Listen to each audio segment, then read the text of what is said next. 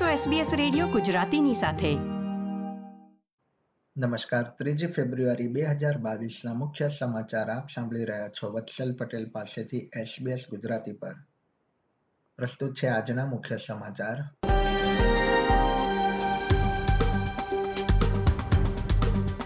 સોળ તથા સત્તર વર્ષના લોકો માટે કોવિડ રસીના બુસ્ટર ડોઝની મંજૂરી. ઓસ્ટ્રેલિયામાં કામચલાઉ વિઝા હેઠળ રહેતા માઇગ્રન્ટ્સને પરમનન્ટ રેસિડેન્સીની તક પૂરી પાડવા સમર્થન. અને ઓસ્ટ્રેલિયામાં કોવિડ નાઇન્ટીનથી વધુ ચોર્યાસી દર્દીઓના મૃત્યુ.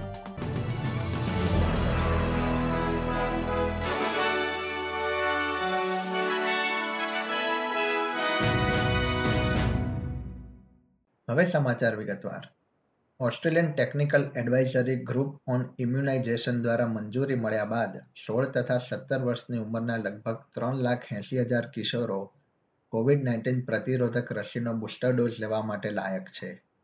કેનબેરા ખાતે પોતાના સંબોધનમાં કેન્દ્રીય આરોગ્ય મંત્રી ગ્રેગ હન્ટે જણાવ્યું હતું કે તેઓ આ નિર્ણયથી ખુશ છે. Australian technical advisory group on ઇમ્યુનાઇઝેશને બીજા અને ત્રીજા ડોઝ વચ્ચે ત્રણ મહિનાનું અંતર નક્કી કર્યું છે. આ વય જૂથના બે તૃતીયાંશ લોકો હવે બુસ્ટર ડોઝ મેળવવા માટે લાયક છે. એજ કેર ક્ષેત્રમાં પડી રહેલી મુશ્કેલીઓને ધ્યાનમાં લેવા માટે ટાસ્ક ફોર્સની રચના કરવાનો નિર્ણય લેવામાં આવ્યો છે. જુલાઈ મહિનાથી અત્યાર સુધીમાં એજ કેરના સાતસો સિત્યોતેર રહેવાસીઓને કોવિડના કારણે મૃત્યુ થયા છે, જેમાંથી પાંચસોથી વધુ ફક્ત જાન્યુઆરી મહિનામાં જ નોંધાયા છે. અને કર્મચારીઓની અછતના કારણે યોગ્ય સેવા નથી મળી રહી તેવી પણ માહિતી પ્રાપ્ત થઈ રહી છે.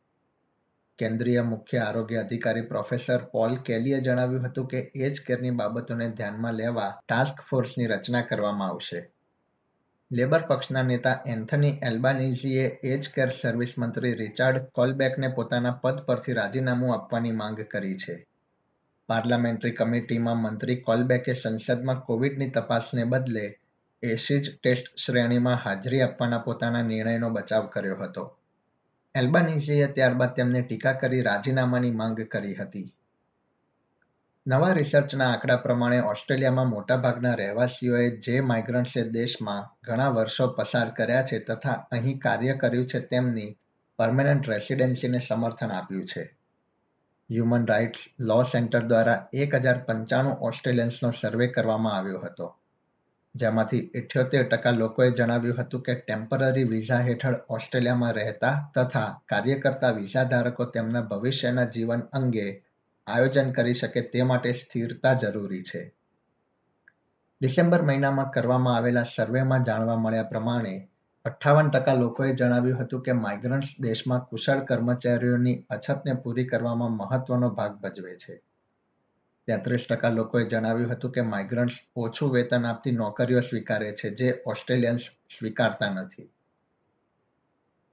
દેશના વિવિધ રાજ્યોના કોવિડ નાઇન્ટીન આંકડા પર એક નજર કરીએ તો, ન્યૂ સાઉથ વેલ્સમાં ગુરુવારે બાર હજાર છસો બત્રીસ નવા કેસ તથા આડત્રીસ દર્દીઓના મૃત્યુ થયા હતા. રાજ્યમાં હાલમાં બે હજાર પાંચસો ઇઠ્યોતેર દર્દીઓ હોસ્પિટલમાં છે, જ્યારે એકસો સાહીઠ ઇન્ટેન્સિવ કેરમાં છે.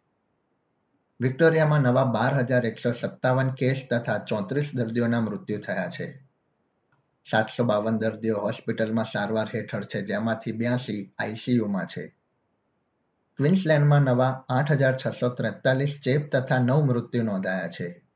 રાજ્યમાં હાલમાં સાતસો ઓગણપચાસ દર્દીઓ હોસ્પિટલમાં છે, જેમાંથી સુડતાલીસ ઇન્ટેન્સિવ કેરમાં છે. સાઉથ ઓસ્ટ્રેલિયામાં એક હજાર પાંચસો ત્યાસી નવા કેસ અને બસો છવ્વીસ દર્દીઓ હોસ્પિટલમાં સારવાર હેઠળ છે. તાસ્મેનિયા, સાઉથ ઓસ્ટ્રેલિયા અને નોર્ધન ટેરેટરીમાં એક એક દર્દીના મૃત્યુ થયા છે. ન્યૂઝીલેન્ડે આંતરરાષ્ટ્રીય સરહદો પાંચ તબક્કામાં ખોલવાની જાહેરાત કરી છે. સત્યાવીસમી ફેબ્રુઆરીથી ઓસ્ટ્રેલિયામાં રહેતા ન્યૂઝીલેન્ડના લોકોએ જો રસીના બંને ડોઝ મેળવી લીધા હશે તો તેઓ હોટલ ક્વોરન્ટીનની જરૂરિયાત વિના દેશમાં પ્રવેશ કરી શકે છે.